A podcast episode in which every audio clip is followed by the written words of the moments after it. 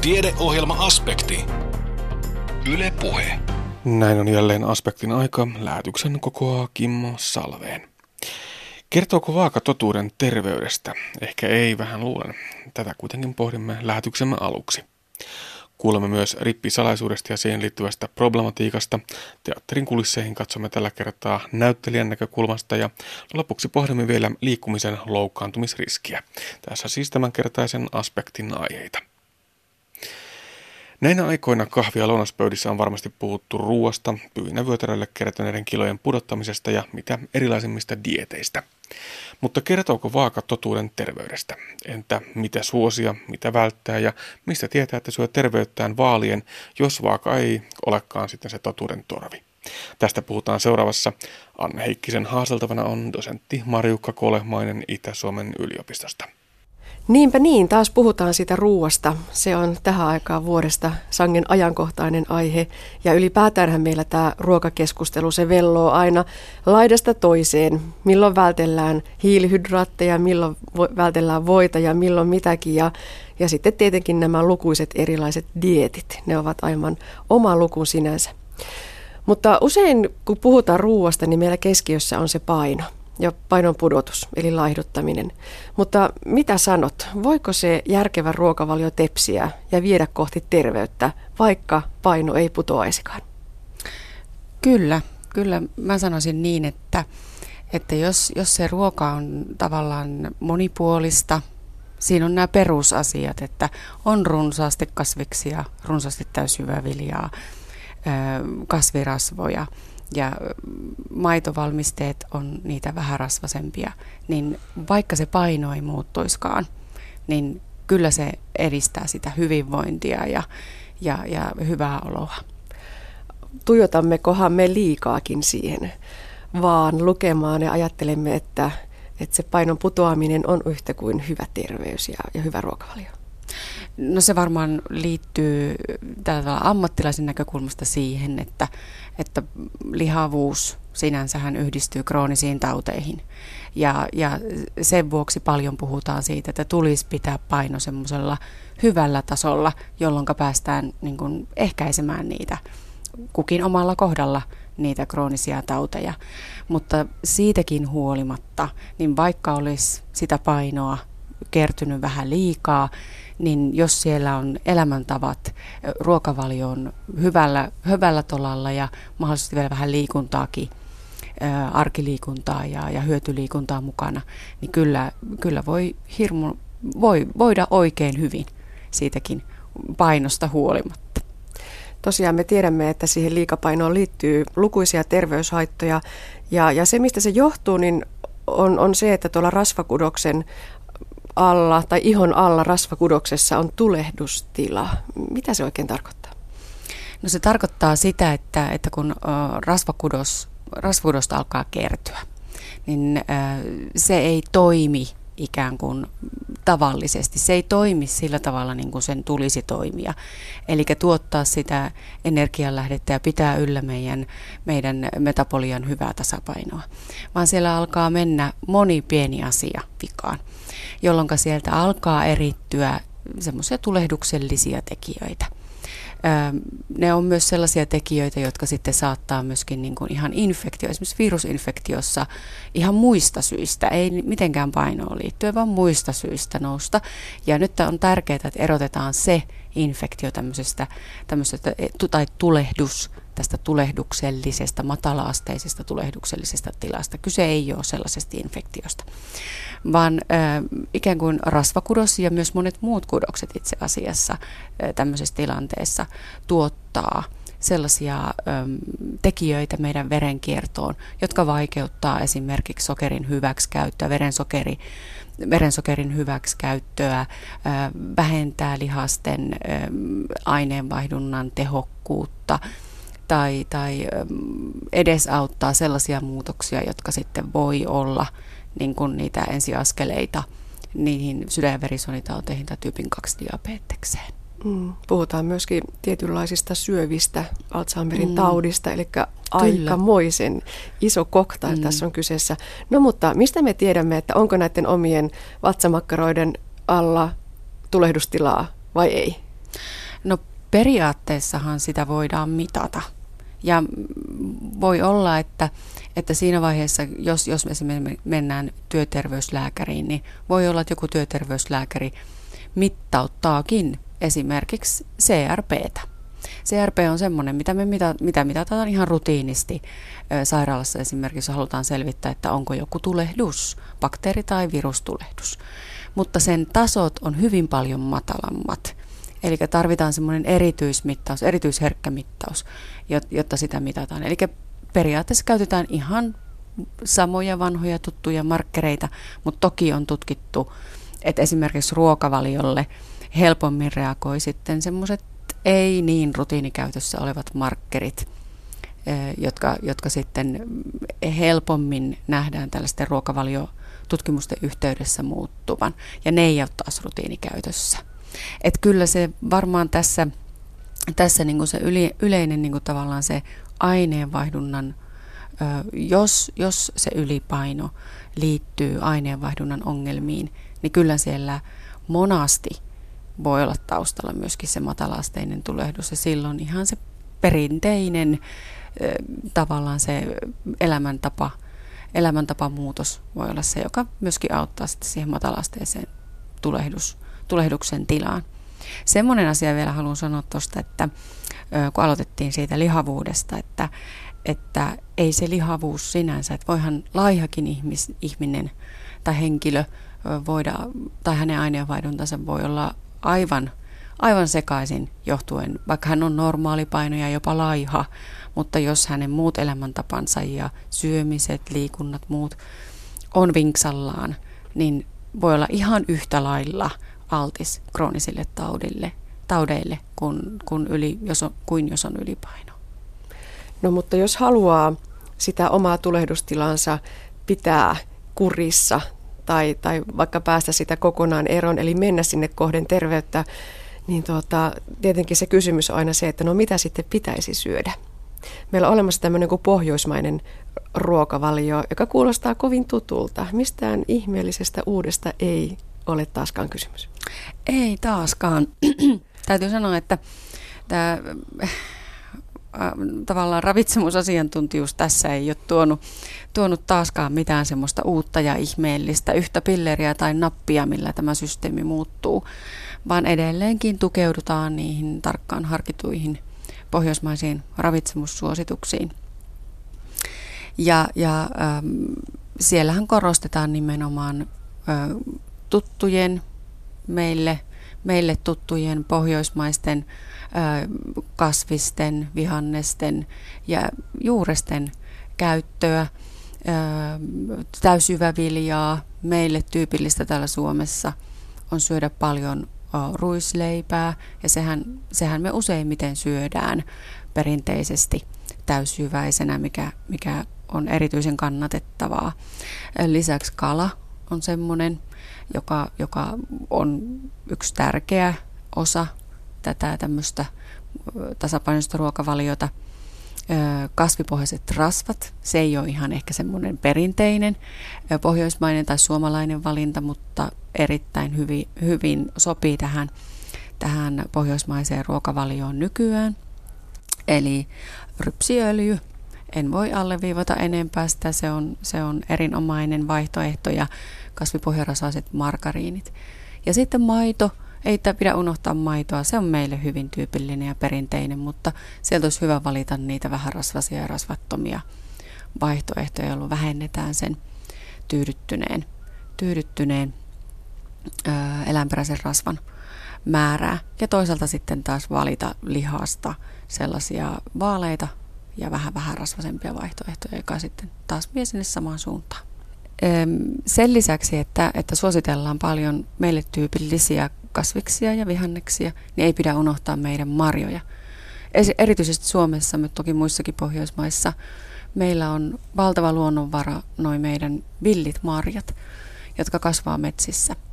Ja, ja se on yksi semmoinen, mitä me on haluttu tuoda tähän mukaan Suomesta käsin näitä, tähän nimenomaiseen pohjoismaiseen ruokavalioon. Että muistetaan ne marjat. Me saadaan sieltä runsaasti hyvää. Tämä nyt ihan vastikään julkaistu tutkimus on osa laajempaa pohjoismaista Sys Diet tutkimushanketta. Markka Kolehmainen, mistä siinä oikein on kysymys? No siinä oli, tämä oli tämmöinen iso pohjoismainen konsortio, jossa haluttiin selvittää sitä, että, että voidaanko, voidaanko pohjoismaisittain muodostaa erinomainen ruokavalio. Minkä takia lähdettiin tällaiseen, niin useinhan tämä meidän erityisesti suomalainen ruokavalio liitetään sydän- ja verisuonitauteisiin ja runsaaseen sydänkuolleisuuteen. Mutta me tiedetään tietenkin jo nyt, että, että meillä on mahdollisuuksia siihen, että me pystytään omilla paikallisilla elintarvikkeilla, ruoka-aineilla saada erinomainen ruokavalio aikaiseksi.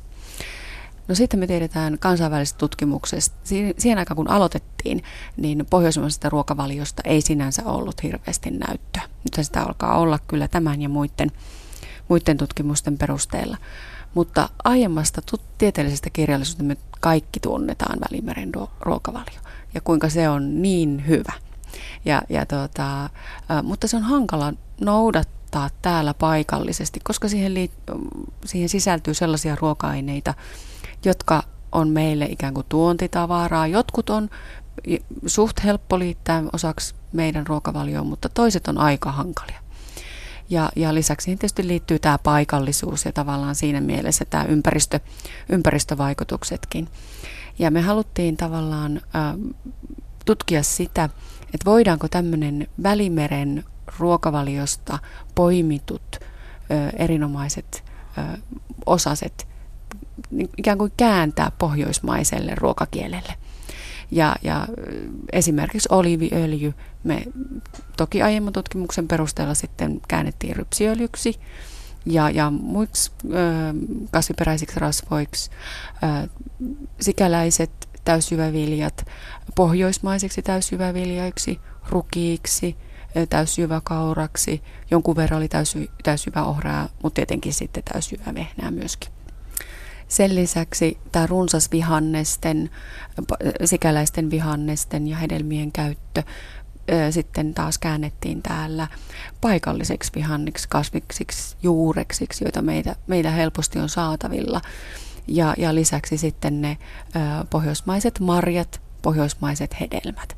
Että, et, nimenomaan omena päärynä tuli tuolta Tanskan suunnasta, kun tämä on pohjoismainen konsortio, mutta sitten taas täältä pohjoisemmasta käsin tuli ne marjat mukaan.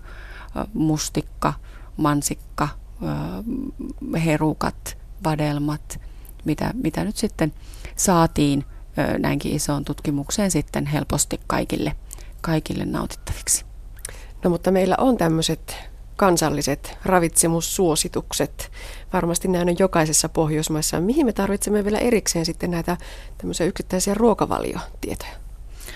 No ruokavaliotieto, monestihan suositukset perustuu toki tuntemukseen ruokavaliosta ja, ja perinteisesti on kovasti tutkittu ruoka, ravintoaineita.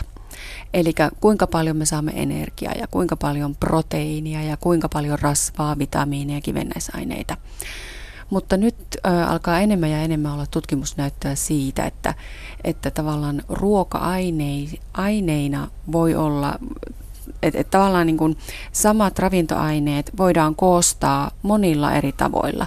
Ja siitä kautta tulee se niin kuin tavallaan ruokavalion merkitys ja se, se ruokavalion kokonaisuuden merkitys tieteellisessä tekstissä puhutaan usein dietary patterns, eli on tämmöisiä kokonaisuuksia, joista niin kuin voidaan, että et, tavallaan se sama hyvä ravintoainekoostumus voidaan saada monella eri tavalla koostettua. Ja pohjoismaisittain me voidaan koostaa se yhtä edullinen ruokavalio sitten pohjoismaisilla elintarvikkeilla. Ja toisaalta onko myöskin näin, että me emme syö sitä yksittäistä ravintoainetta, mm. vaan syömme niitä kokonaisuuksia. Ja voi olla niin, että ravintoaine vaikuttaa vain siksi, että siinä ympärillä on jotain muuta. Että jos sen ottaa purkista pelkkänä ravintoaineena, vaikutus ei ole sama kuin ruokavaliosta. Juuri näin. Nimenomaan näin. Onhan meillä näyttöä siitä, siitäkin, että, että jos otetaan yhtä ravintoainetta, yhtä yksitö, yksittäistä ravintoainetta, niin sillä voi olla jopa ikäviäkin seurauksia sitten pitkällä tähtäimellä, mutta ruokavalion kokonaisuutena me nimenomaan emme syö niitä ravintoaineita, vaan me syömme ruokaa.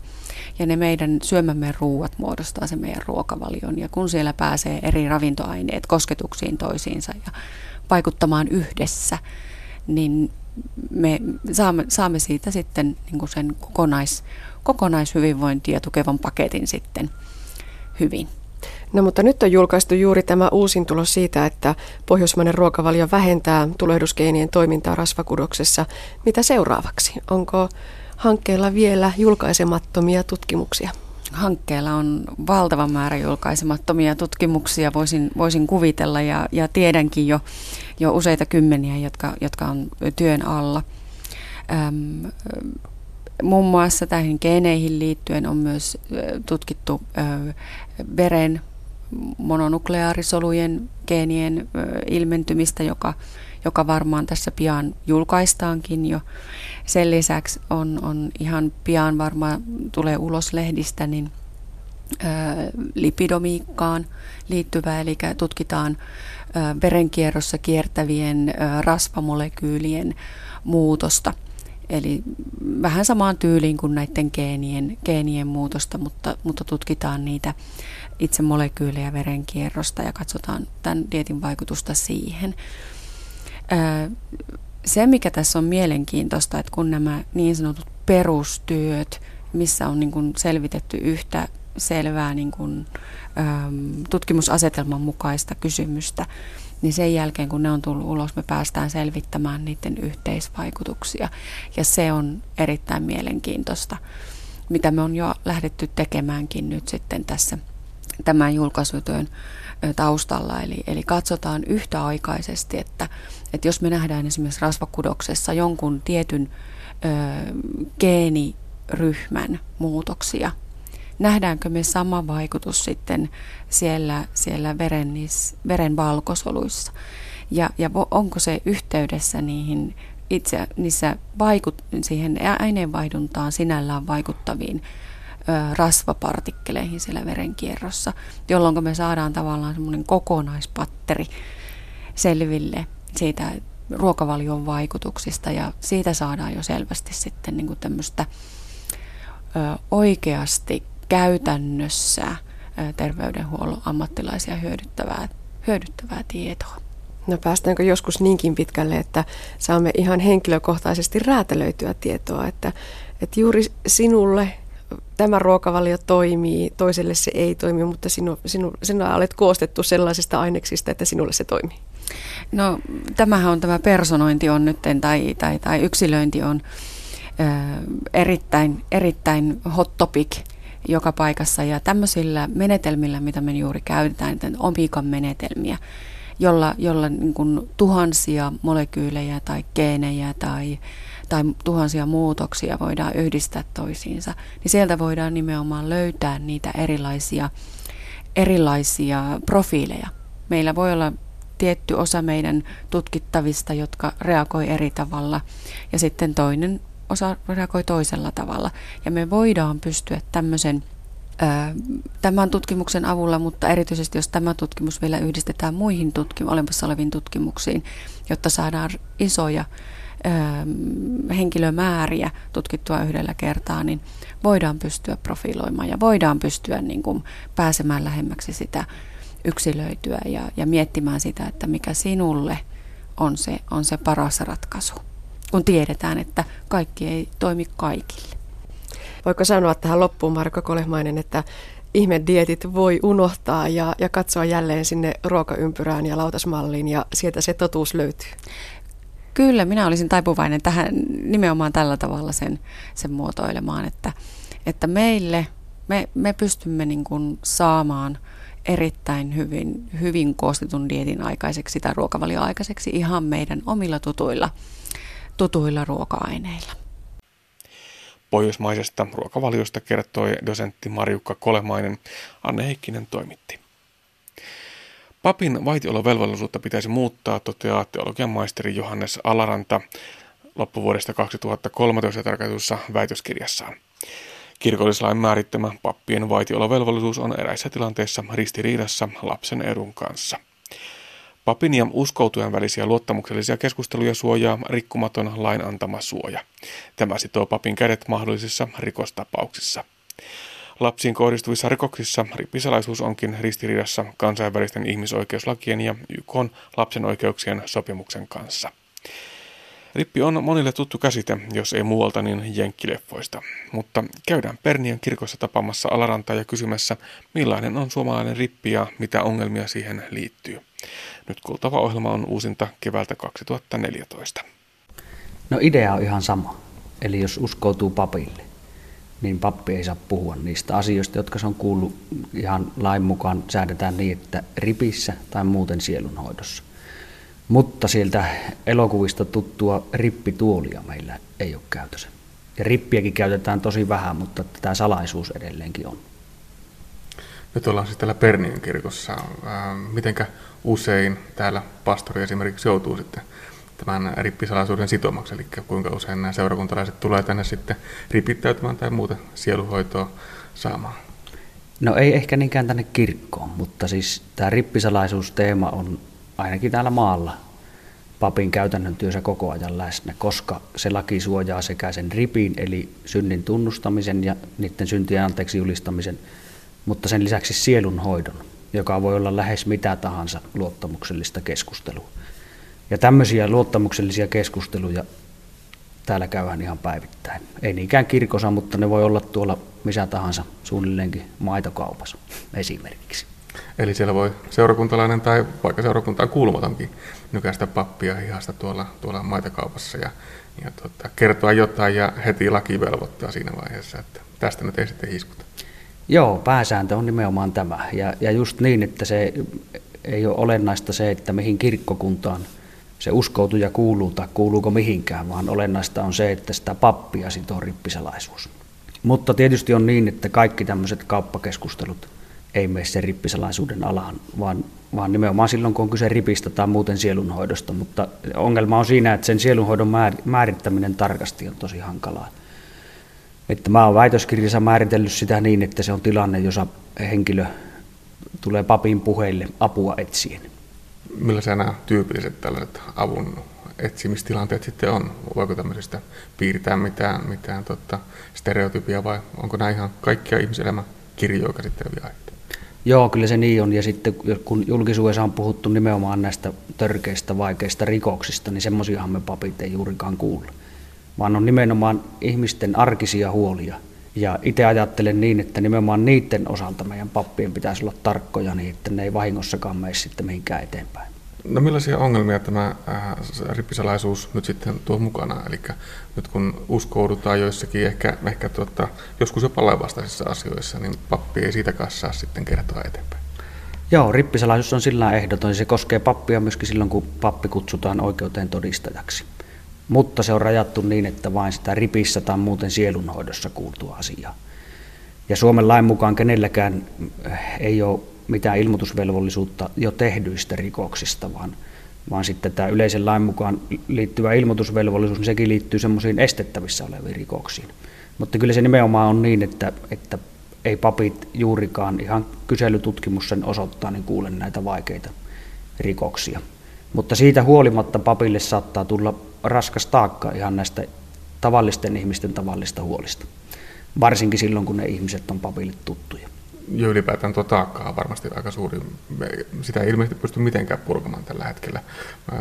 Normaalisti esimerkiksi vaikka sosiaalityöntekijä pystyy kuitenkin jollakin tasolla avaamaan niitä kollegalle tai, tai tuota, ehkä omalle psykiatrille.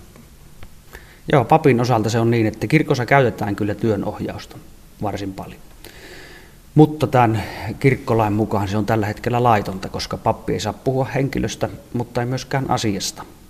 Ja sen takia mä siinä väitöskirjassa on esittänytkin, että, että papeille pitäisi ihan laissa turvata tämmöinen mahdollisuus.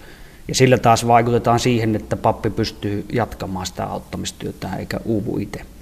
Onko se miten tyypillistä, että pappi ottaa vähän iso, turhankin isoja painolasteja harteilleen ja, ja yrittää ehkä kannatella sitä koko seurakuntaa? Varmaan se voi ollakin. Tietysti se riippuu henkilöstä täysin. Ja, ja tosiaan on niin, että tosi moni käyttää sitä työnohjausta. Ja sitten on myöskin papin persoonasta kiinni se, että uskoudutaanko hänelle vai ei. Että kyllä ihmiset on tarkkoja siitä luottamuksellisuudesta. Että sitten semmoinen henkilö, joka koetaan luottamuksen arvoiseksi, niin sitten hänelle kerrotaan niitä kipeitä kysymyksiä. Mistä tämä luottamuksellisuus nyt sitten ripissä ja sieluhoidossa juontaa juurensa? Jos tässä tosiaan mennään niin syvälle, että, että se on lain edessäkin rikkumaton, niin mikä, mistä tämä, tämä historia kumpuaa? Yleinen harhakäsitys on se, että rippisalaisuus löytyy raamatusta. Ja vaikka kuin tarkkaan lukisi, niin sitä ei suoraan sieltä löydy. Että voi löytää sellaisia viitteitä, että, että tunnustetut synnit siirretään niin kauaksi kuin itä on lännestä, eli niitä ei ole. Mutta tämä rippisalaisuus on ihan puhtaasti kirkon keksintö. Ja se on siis vain kirkon traditiosta nouseva ajatus siitä, että pappi on kuullut asiat Jumalan välikätenä, eikä siis henkilönä, jolloin niistä asioista ei puhuta. Ja jo 400-luvulta löytyy ensimmäiset säädökset siitä, katolisen kirkon säädökset siitä, että tämmöinen rippisalaisuus on olemassa. Eli jos minä nyt vaikka olen tehnyt jotakin ikävää Jumalan tai lain silmien edessä, niin minä tulen kertomaan siitä, siitä tänne pastorille ja pastori pitää sen minun ja käytännössä Jumalan välisenä asiana. Eli hän tavallaan on vain sen välikappaleena siinä välissä. Juuri näin. Tämä on siis se vanhan anteeksi antamuksen idea. Ja katolisella kirkolla on vielä kehitetty systeemi, eli että on rippituoli, jolloin pappi ei lähtökohtaisesti edes tiedä, kuka siellä verkon takana uskoutuu. Tietysti voi tunnistaa äänestä, mutta idea on se, että se tunnustus menee sen välikäden kautta suoraan Jumalalle eikä ihmiselle. Ja näin ollen, kun tämä asia on Jumalalle uskouduttu, niin siihen ei enää sitten myöskään maallista oikeutta kaivata väliin. Niin, ja sitä ei siis ole olemassa, kun se on uskottu ja se on julistettu anteeksi. Millaisia ongelmia tämä nyt sitten voi johtaa? Jos mietitään erilaisia rikoksia, niin kyllähän ihmiset ehkä, ehkä myöskin tämän maallisen oikeuden tähän mukaan haluaisivat. Joo, se on just niin. Ja sit siinä voi tulla esimerkiksi semmoisia, että pääsee eroon niin kutsutusta terveestä syyllisyydestä. Jolloin jos on kyse vaikkapa seksuaalirikoksesta, joita nyt on julkisuudessa paljon käsitelty, niin voi aina uusia sen teon, koska ei tarvitse kantaa syyllisyyttä. Jos, jos ihan oikeasti uskoo siihen, että sitä syntiä ei enää ole, niin silloin ei kanna syyllisyyttä ja voi jatkaa sitä tekoa ja aina käy vaan uskoutumassa ja saa sen anteeksi ja taas kaikki on puhtaalla pöydällä. Ja pastori ei tähän voi nyt sitten mitenkään puuttua, hän vaan kuuntelee. Niin, se on lähtökohtaisesti näin, että siellä kirkkolaki säätää, että yleisen lain mukaan ilmiannettavan rikoksen ollessa kyseessä papin on siihen puututtava, mutta niin, että uskoutujan henkilöllisyys ei suoraan tai välillisesti tule ilmi. Ja esimerkiksi näiden seksuaalirikosten osalta asiantuntijat sanoo, että jos on tämmöinen kiinnostus vaikkapa nuoriin lapsiin, niin voidaan aina lähtökohtaisesti olettaa, että se rikos on tekeillä, koska on niin suuri todennäköisyys, että se uusi. Jolloin semmoisen rikoksen ollessa kyseisen pappi sitten voisi puuttua siihen. Mutta on sitten niin tietysti hyvä kysymys, että mitä merkitystä on ilmoituksella, jossa ei saa kertoa suoraan tai välillisesti sen uskoutujan henkilöllisyyttä. Te olette tuossa omassa väitöksessänne todennut, että tämä evankelisuterilaisen kirkon rippisalaisuus on käytännössä paristiriidassa kansainvälisten ihmisoikeuslakien ja YK on lapsen oikeuksien sopimuksen kanssa. Eli mistään pienestä asiasta tässä ei ole kyse. Joo, ja en, en ainut, joka tämä on huomannut. Tein tämmöisen lyhyen ekskursion Eurooppa-oikeuteen ja kansainvälisiin ihmisoikeussopimuksiin siinä väitöskirjassa. Se ristiriita on täysin selvä. Eli näiden sopimusten mukaan lapsen edun pitää olla aina ensisijainen. Ja tietysti voi rippisalaisuuden kohdalla olla tilanteita, joissa rippisalaisuus onkin ensisijainen suhteessa lapsen oikeuksiin. Ja, ja mun mielestä näiden varsinkin EU-oikeuden perusteella tämmöinen muutos pitäisi tehdä, että lapsen oikeus menisi rippisalaisuuden ohi. Sille löytyy perusteita ihan minun väitöskirjassa, se liittyy kaikki tähän tämmöiseen juridiseen pohdintaan ja näiden lakien välisiin juttuihin, mutta kyllä sille löytyy ihan perustelut myöskin tämmöistä kristillisestä ajattelusta. Millaisiin tilanteisiin tässä nyt sitten kaivattaisiin erityisesti sitä muutosta? Oikeastaan kaikkiin semmoisiin tilanteisiin, joissa pappi kuulee lapsen edun olevan vaarassa. Ja silloin pitäisi sitten ilmoittaa sitten sosiaaliviranomaisille, jotka tutkii, että oliko se huoli aiheellinen vai ei. Ja tämä ei ole mikään aivan ainutlaatuinen juttu maailmassa, nimittäin Euroopasta, Yhdysvalloista löytyy, Yhdysvalloista iso määrä osavaltioita, Euroopasta suuri määrä maita, Tanska, Norja, Ruotsi muun muassa, joissa on niin kuin, laitettu hankkeelle tämmöinen ihan samanlainen muutosesitys. tai se muutos on jo tehty. Ja siinä ajatuksena on se, että lastensuojelun ilmoitusvelvollisuus koskee kaikkien kirkkojen kaikkia pappeja. Miten tulkinnanvaraisiin tilanteisiin pappi sitten tässä nyt voi joutua, jos äh, tällä hetkellä, nythän, nythän siellä on, on tota, tietyissä tilanteissa todella tämä ilmoitusvelvollisuus, eli jos voidaan olettaa, että sillä voitaisiin voitais tämä rikos ehkäistä, mutta jos sitten äh, tätä lakia lähdettäisiin muuttamaan, niin, niin miten äh, hankalaa asemaan pappi siinä laitetaan? No ei sen hankalempaan kuin muitakaan niin sanottuja virkamiehiä. Lääkäreiden osalta tämmöinen muutos tehtiin vuonna 1997 ja silloin monet lääkärit oli sitä mieltä, että lääkärien auttamismahdollisuudet viiän kokonaan pois, kun he joutuvat tekemään tämmöisiä ilmoituksia. Nykyisin kaikki pitää aivan normaalina sitä, että jos lääkäri kohtaa pahoinpidellyn lapsen, niin hänen on vaitiolovelvollisuudestaan huolimatta vietävä se eteenpäin.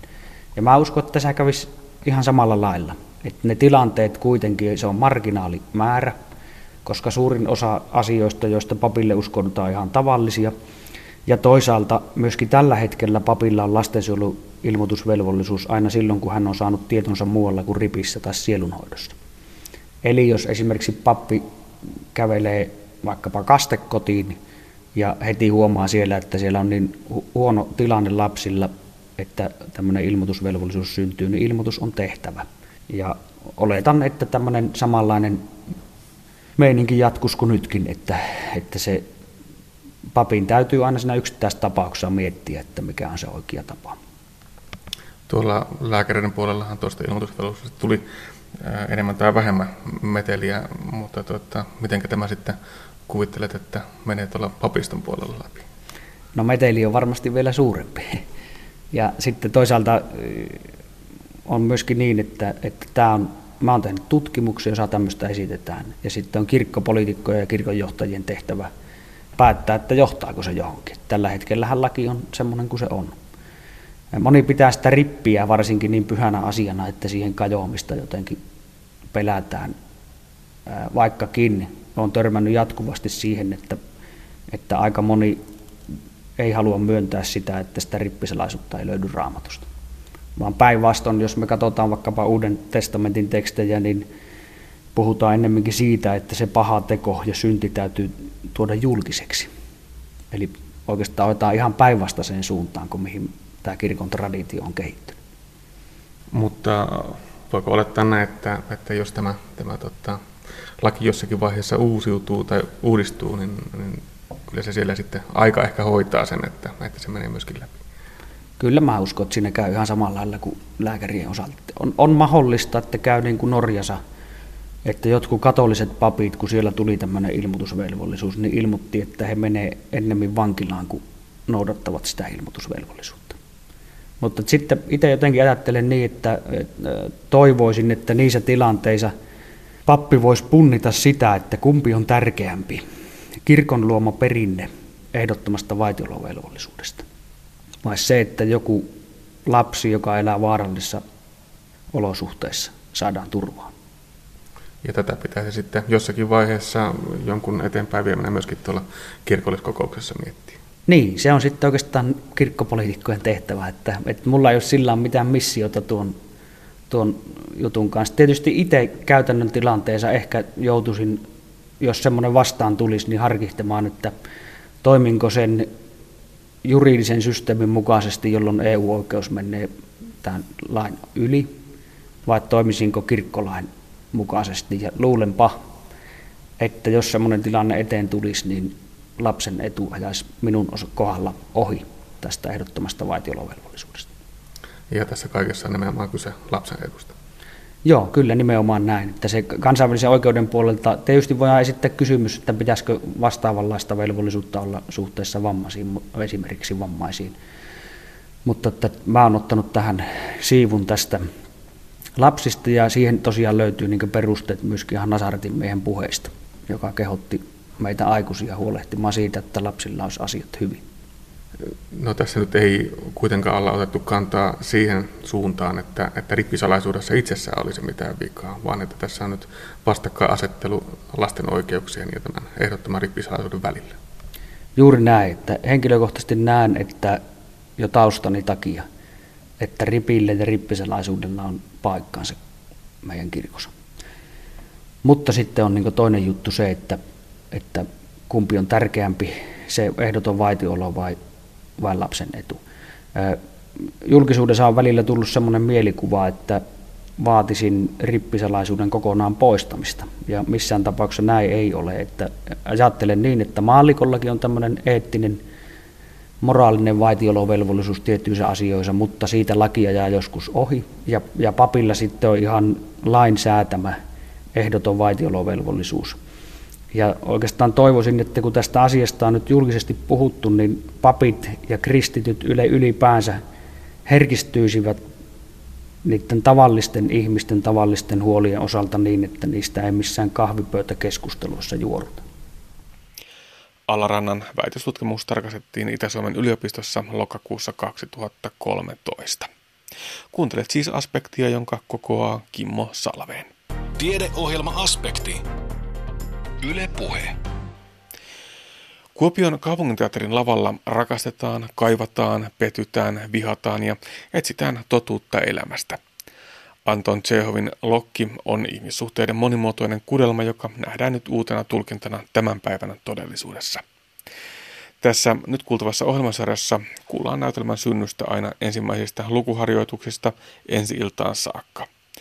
Tänään hypätään näyttelijän saappaisiin Näyttelemistä voi verrata jääkiekkomatsiin, sillä kyllä tämä on joukkojen laji mitä suurimmassa määrin. Se myös näkyy katsovan puolelle, että miten peli kulkee ja pelataanko nyt yhteen, näin toteaa näyttelijä Mauri Saikkonen. Mutta nyt teatterin esiripun taakse, eli näytelmän harjoituksiin. Joo, tämä on kuin sodan käynti, että, että, että odottamista ja odottamista ja tuota, sitä se on, mutta se tietysti kuuluu, jokainen tietää, että, että tällä, tällä tavalla tämä menee, ei voi, ei voi sen, se menee omalla rytmillään, siihen löytyy se oma rytmi. Ja, ja kun hyvin usein on semmoisia näytelmiä, semmoisia rooleja, mitkä ei koko ajan läpi näytelmän kun sinne kulje, vaan sitten mm. on just tätä odottamista ja on, on vähän sitten niitä, missä on enemmän tekstiä, missä vähempiä. Tai sanotaan, että on isompia rooleja ja pienempiä rooleja. Ei ole pieniä rooleja, vaan on vain pieniä näyttelijöitä ja suuria näyttelijöitä, sanoo joku, joku taiteilija. No joka tapauksessa niin tuota, ei mitään, tämä on ihan, se tietää, että tätä joutuu, joutuu. Tässä nyt yllättävän paljon on kyllä sitten semmoisia, mitä ei, mitä ei, tai yllättävää yllättävää, mutta siis ei ole siis niin tekstiin kirjoitettu läsnäoloja, että Heini ottaa siihen sitten mukaan, että siinä sitten joutuu ikään kuin olemaan mukana koko ajan tässä prokkiksessa, että joskushan on semmoisia juttuja, että alussa käy kääntymässä ja sitten vasta tulee kohta kiitoksiin, ei tiedä oikeastaan väliltä mitään, mm. mutta tässä on nyt se, se systeemi, että, että pienemmätkin, joilla on vähemmän käyttöä niin kuin näyttömätilanteessa, niin niitä liitetään nyt tähän sitten. Ilta on upea.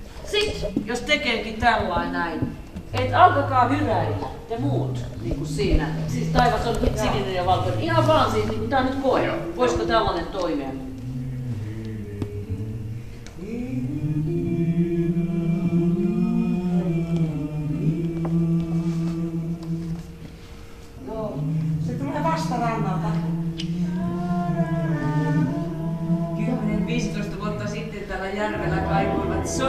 Soittoja laulu taukoamatta.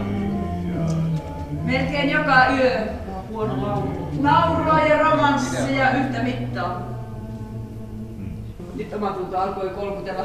Joo, mutta siis, että okei, okay, tässä tulee joku tämmöinen. Tämä voi tyylitellä vai kuin pitkän. Joo, toi toimii toi idea kyllä. No 40 vuotta tuli täyteen silloin, kun minä jäin kuusi vuotta sitten eläkkeelle. Että, ja nyt sitten näitä harrastukseksi, niin näitä on sitten tehnyt näitä sen jälkeen töitä. Mm. Niin kuin nyt täällä kaupunginteatterissa vierailen. Niin, vetääkö se veri näyttämölle vai, vai miksi tekee aina mieli palata? Joo, varmaan se veri vetää ja, ja tota, toisaalta en nyt sillä tavalla Suomessa on esimerkkejä nimeltä mainitsematta esimerkiksi Esko Roine, joka, joka näyttelee aivan älyttömästi.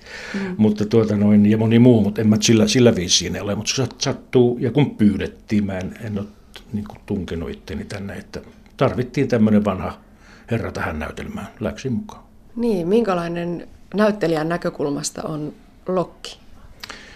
No Lokkihan on sitten tietysti klassikko näytelmä, Tsehovin kuuluisa näytelmä ensimmäinen, hänen kirjoittamansa juttuja. Tota, en ole sitä koskaan nähnyt, enkä ole näytellyt, olen kyllä muissa Tsehovin näytelmissä ollut vissiin kolmessa, tai tämä on jo kolmas, mutta tuota, kolme sisarta ja kirsikkapuisto ja nyt tämä lokki. Niissä mä oon ollut. Nehän on klassikkoja, suuria klassikkoja maailman kirjallisuudesta. Ja tuota, meillähän tämä nyt tulee sitten hyvin, hyvin, hyvin uusi, moderni versio tästä, että tästä pölyt kyllä pyyhitään Tsehovin harteilta. Saa nähdä, pyöriikö haudassa. Mm-hmm. Saapa nähdä, toivottavasti mm. ei, tai en tiedä, ehkä se voisi olla tavoitekin. Ö, olin mukana niissä ensimmäisissä lukuharjoituksissa ja nyt ollaan siinä vaiheessa harjoituksia, että puvut on päällä, vähän ehkä valoja, jotain ääntä, mutta niistä ekoista lukuharkoista on jo reilu kuukausi ja ollaan nyt vasta tässä. Tuntuuko näyttelijästä koskaan, että hitaasti se etenee vai onko tämä ihan normaali harjoitustahti? On, tämä on ihan normaali harjoitustahti. Minä vähän, musta tuntuu, että me ollaan vähän edelläkin siinä, että, että tuota, teksti on jo monella kaalissa, okay. paitsi minulle, kun on vanha äijä, niin, niin opin niin nopeasti. Mutta tuota, mutta se, on, se prosessi on ihan, ihan normaali kyllä, että, mutta niin kuin valot ja äänet on myös mun mielestä aika aikaisessa nyt. Mutta niitä on sitten, se on ihan hyvä, koska niitä pystyy sitten kokeilemaan ja näkee, ohjaaja näkee, että mikä toimii mikä ei. Että ja sitten viime tippaa, koska kiire tulee kumminkin sitten. Harjoituksia on vähän yli 60 kaiken kaikkiaan, että se nyt ei ihan mielettömän paljon ole, mutta ihan riittävä määrä kyllä. No kun kokenut näyttelijä saa sen plarin käteen, niin, niin mistä se lähtee liikkeelle? Miten siihen omaan hahmoon lähdetään sukeltamaan? No jos näin vitsikkäästi sanoo taas vanhan näyttelijän sanon, että kun häneltä kysyttiin samaa, niin hän sanoi, että minä lasken repliikit ja näin, että onko rooli kiitollinen.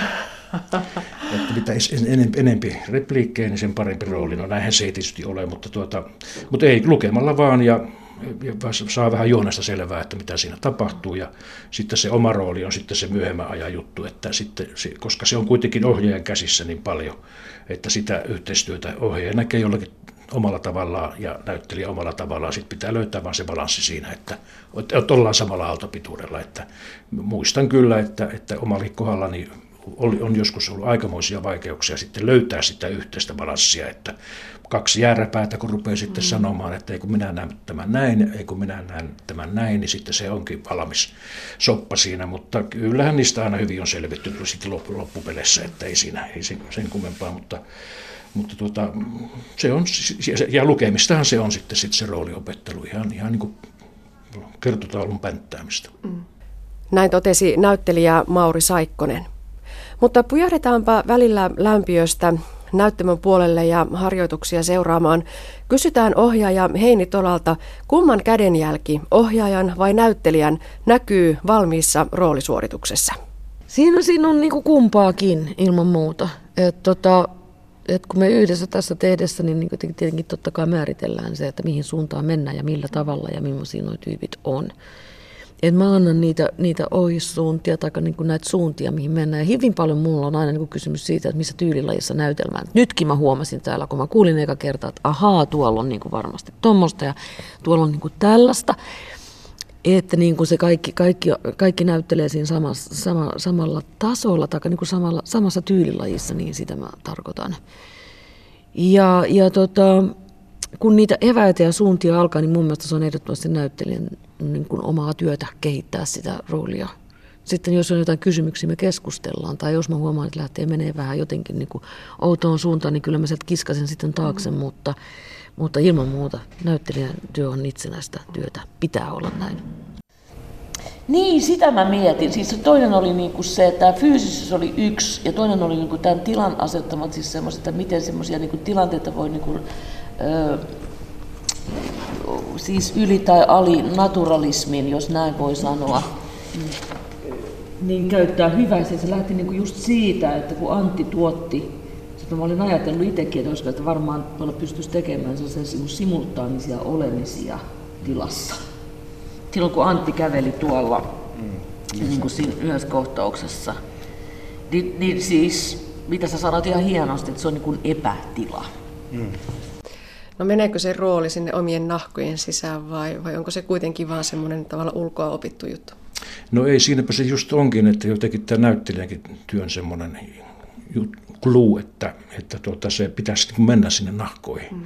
Oli rooli mikä tahansa. Että tuota, että siinä, siinä, silloin siitä tulee ulkokohtainen nimenomaan, kun se jos ulkokohtaisesti myös sen opettelee tai muuta, ja vaan sen oman juttunsa, vaan se pitää niin kuin, tuntosarvet olla niin kuin, joka puolelle siinä näytelmässä ja muihin rooli vastapelaajiin heitä kohti ja, ja koko yleistilanteeseen ja tämmöiset. Se ei ole, se ei ole semmoinen yksin. Tämä on hirveästi, hirveän hyvä joukkue. Jouk, siis hyvä joukkueen laji on tämä näytteleminen, että, että tuota noin, niin silloin kun se on parhaimmillaan, se näkyy sitten katsomonkin erittäin hyvin se, että nyt joukkue pelaa yhdessä. Kyllä se näkyy sekin, jos se ei pelaa. Että tuota, siinä on sitten taas ohjaajan silmät on siellä ne tuoreet silmät sillä tavalla sillä katsomon puolella, tai katsoja eivät välttämättä tuoreet ole, mutta kuitenkin se on, tuota, hän näkee sen kokonaisuuden, tai pitäisi nähdä, että missä se, miten se peli kulkee, ja missä on ne painopisteet, eihän se voi tietenkään olla koko ajan semmoista. Että silloin ne omat, omat jo, jo rytmitykset, sen, se, ry, rytmitykset ja muut, että, että kyllä tämä, kyllä tämä on niin kuin, jos sanotaan tässä sodankäyntiä, tämä on vähän, niin on tämä myös sitten jääkeikkomatsia, että siinä tai jalkapallo, semmoista joukkuepeliä, että mikä peli tahansa, niin siinä, pitää, siinä on ne omat painotuksensa koko ajan. No mitä se työ, se joukkojen pelaaminen on ihan nuorien näyttelijöiden kanssa, kun itsellä on se 40 vuotta takana ja tässäkin näytelmässä on, on sit sillä mittapuulla nuoria näyttelijöitä, niin minkälaista yhteispeliä se on?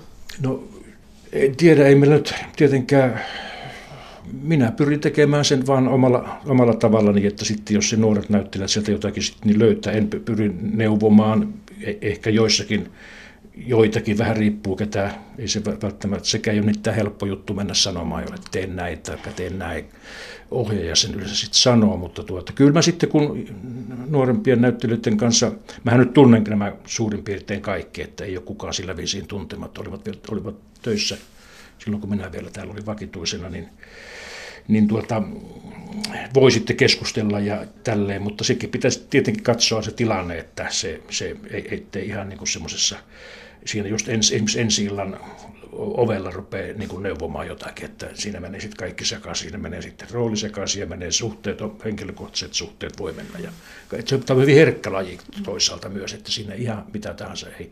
Se kunnioitus pitää olla, olla, olla molemminpuolinen ja jossakin vaiheessahan mulla oli semmoinen käsitys, että, että koko Suomen teatterimaailmassa oli vähän sellainen vaihe, että, että jos tämä nuori polvi niin kuin jotenkin rynnisti kartalle, ja tuota, joka pitää ollakin, näin se pitää ollakin, mutta se oli vähän jollakin sillä tavalla, että se vanha sitten ei ollut mitään, että siinä, siinä niin kuin ei, ei, ei kuunneltu sitä, sitä vanhempaa ikäpolvea ja niitä kokemuksia, mitä heillä on, ja, ja, ja, ja, ja, ja, ja ne neuvot, mitä saattoi tulla, niin, niin tuota, yleensä, tai ainakin mun niin on, se on vain niin rakentavaa, en mene tietenkään eikä, eikä kukaan voisi kuvitellakaan, että voit mennä toisille sanomaan jotakin niin kuin ilkeätä tai jotakin tämmöistä muuta, vaan että niin rakentavassa mielessä, mutta se vastaanotto, se on niin kuin oikeastaan sitä savolaista meininkiä, että vastaanottajalle, kuuntelijalle siirtyy se vastuu, että miten se sen asian ottaa. Mutta ei voi tietenkään voi mennä sanomaan ihan mitä tahansa, että, että se, se, on,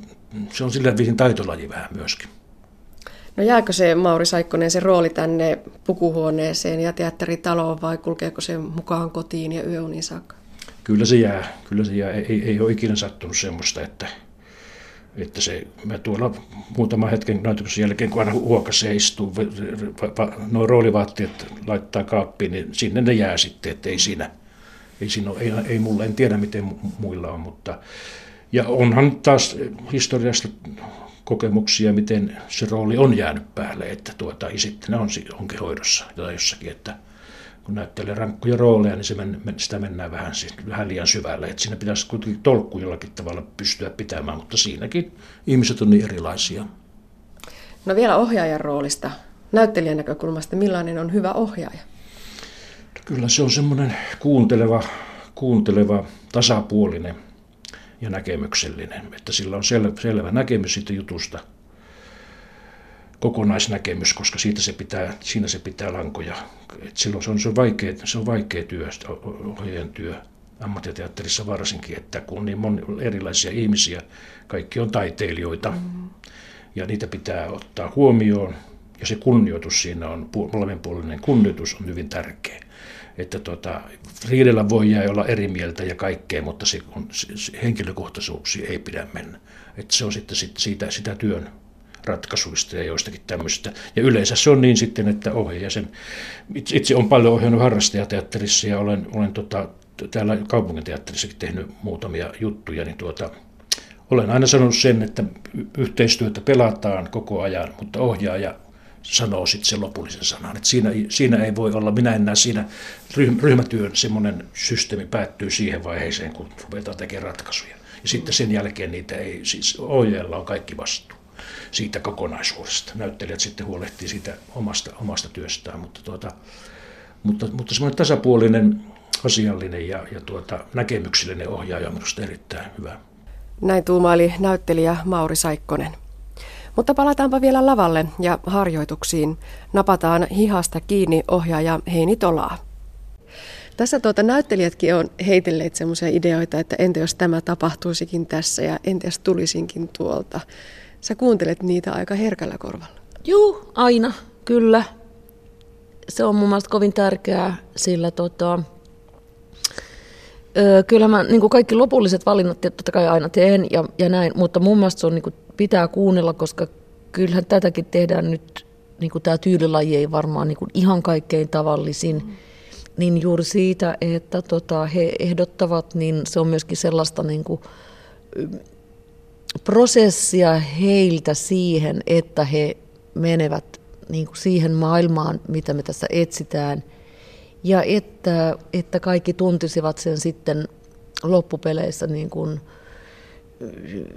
itselleen ja meille kaikille niin kuin tutuksi. Silloin kaikki tulee hengittämään niin kuin sitä samaa juttua, eikä niin, että joku ikään kuin näyttelee jossain niin kuin tämmöisessä kirnu, pirtti, raanu, räsymatto estetiikassa ja muut näyttelee sitten, mä käyttäisin tämmöistä sanaa kuin keski-eurooppalaisempi estetiikka.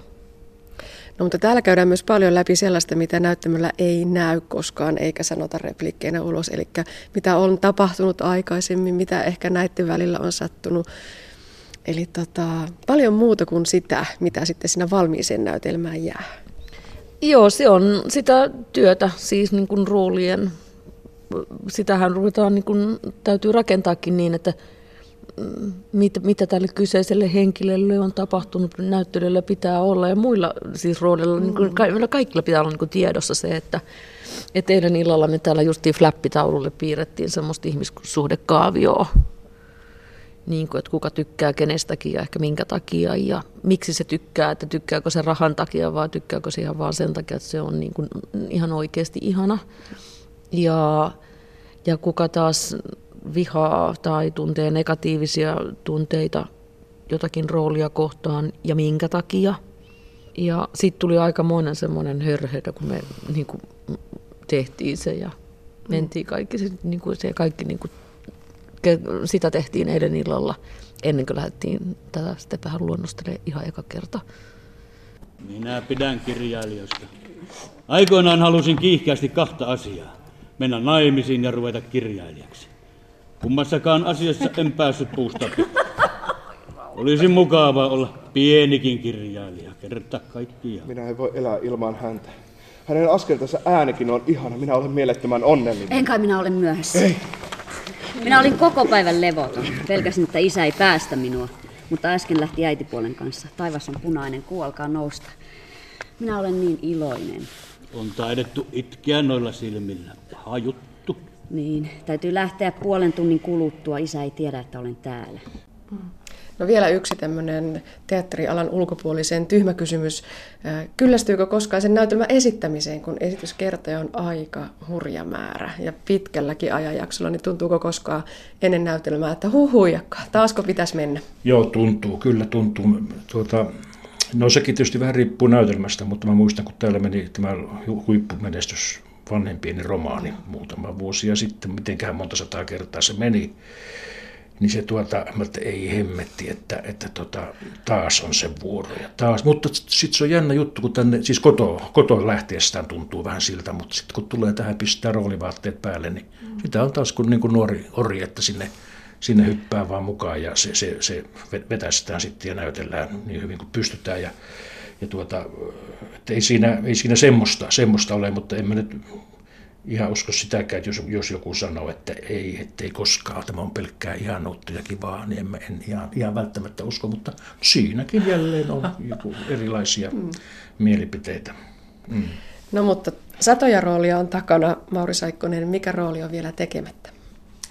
Kyllä mä varmaan on kyllä kaikki ne roolit tehnyt, että, että tuota, aika kuluu, niin, tai kuluu silloin työaikana niin nopeastikin, että tuli noita silloin siellä, siis kaikkihan tämmöiset hammaletit ja nämä suuret on jäänyt tekemättä, mutta, tuota, mutta kyllä mä niissä Shakespearein jutussakin olen ollut ja, ja ihan, ihan ja ne on mukavia kokemuksia ollut, mutta tuota, ei, mulla, ei mulla oikeastaan ei mulla oikeastaan ole jäänyt mitään, mitään tekemättä. Mä oon saanut tehdä kyllä hirveän monipuolisesti ja, tuota, ja, ja eri teatterissakin sen verran olen ollut, että on sitten tätä, tätä nähnyt vähän ympär, ympär, ympärilleni niin muuallakin kuin täällä Kuopiossa. Ollut hienoja näyttelijöiden kanssa töissä ja yhteistyössä ja ne on hienoja muistoja sitten näin vanhana ei tässä aina muistella. Ja kertoa tuolla nuoremmille lämpiöissä, että sillä oli tämmöistä ja tämmöistä. no. Näin totesi näyttelijä Mauri Saikkonen. Ohjelmasarja Lokki, erään näytelmän tarina, jatkuu ensi viikolla ja silloin puhumme skenografin työstä. Toimittajana edellä oli Anne Heikkinen. Lähetyksen lopuksi vielä parempi päivä. Lihasrevähdyksiä, liukkaalla lenkkipolulla kaatumisia, rasitusvammoja. Vanhan sanonnan mukaan urheilija ei tervettä päivää näe. Mutta kuinka liikunnan aikaisia loukkaantumisvaaroja voisi sitten minimoida? Tästä puhutaan nyt siis paremmassa päivässä. Asiantuntijana on liikuntalääketieteen tohtori Kai Savonen Kuopion liikuntalääketieteen tutkimuslaitokselta. Kun halutaan ennaltaehkäistä tämmöisiä äkillisesti syntyviä akuutteja liikuntaan liittyviä vammoja, niin kyllä se riittävä verryttely erityisesti ennen tämmöisiä rasittavia ponnisteluja niin on, on tosi tärkeää. Sitten jos lähdetään ihan matalatehosta liikuntaa tekemään, ihan tavalliselle kävelylenkille tai nostellaan vaan semmoisia kohtuullisen keveitä painoja, vaikkapa kuntosalilla, niin niissä tapauksissa se verryttely ei niin, niin keskeisessä asemassa ole, mutta he, sitten heti, jos kyseessä on semmoinen kovempi tehoinen kestävyysliikunta tai nostellaan kuntosalilla isompia painoja, niin kyllä siinä tapauksessa niin siihen verryttelyyn pitää käyttää riittävästi aikaa, että vältytään turhilta liikuntavammoilta. Venyttelystä sanoisin sen verran, että venyttely on tärkeässä roolissa sitten suorituksen jälkeen, että ennen sitä suoritusta niin totta kai on hyvä sillä tavalla venytellä, että keskeiset liikeradat aukeaa ja nivelten liikelaajuudet on sopivat sitä tulevaa liikuntasuoritusta ajatellen, mutta että se varsinainen kunnon venyttelyt, niin ne kannattaa tehdä sitten vasta muutamia tunteja sen varsinaisen liikuntasuorituksen jälkeen. No rasitusvammojen ehkäisyssä tärkeintä on terveen järjen käyttö, eli jos nyt kävely tai hölkkä tai juoksulenkillä alkaa vaikkapa polveen kipua ilmaantua hiljalleen niin, että se sitten kerta kerralta enemmän ja enemmän tuntuu vaivaavan, niin siinä vaiheessa pitäisi sitten vähän pohtia, että mistä tämä vaiva nyt alun perin johtuu, mahdollisesti sitten hakea asiantuntija-apua tähän selvittelyyn, mutta tärkeintä on sen, että se, että ei hakkaa päätä seinään yrittämällä, vaan hampaat irvessä sen kivun kanssa sinnitellä eteenpäin. Että kyllä se elimistömme on kuitenkin aika fiksu, että jos joku paikka, joku, jossain paikassa kuormitus niin kun ylittää sen kudoksen sopeutumiskyvyn, niin, niin kyllä se elimistö silloin niin järkevällä tavalla kipuna oireilee. Onko lepo myös yksi loukkaantumisvaaroihin liittyvä tekijä? Väsynyt lihas, joka ei ole palautunut vielä edellisestä liikunnasta, niin on totta kai herkempi, herkempi tuota, sitten loukkaantumaan ajatellen sekä näitä akuutteja urheiluvammoja että myös tätä rasitusvammojen syntymistä. Entä sitten välineet? Mitä niiden suhteen on hyvä pitää mielessä?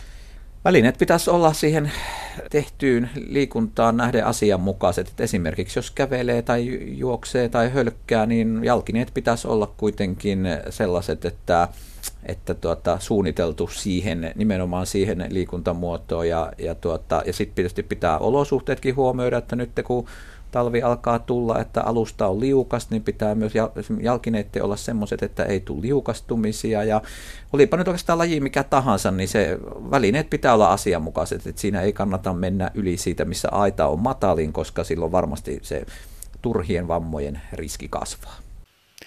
Näin siis Kai Savonen ja näin päätyy kertainen aspektimme. Lisää aiheistamme netissä osoitteessa kantti.net kautta aspekti.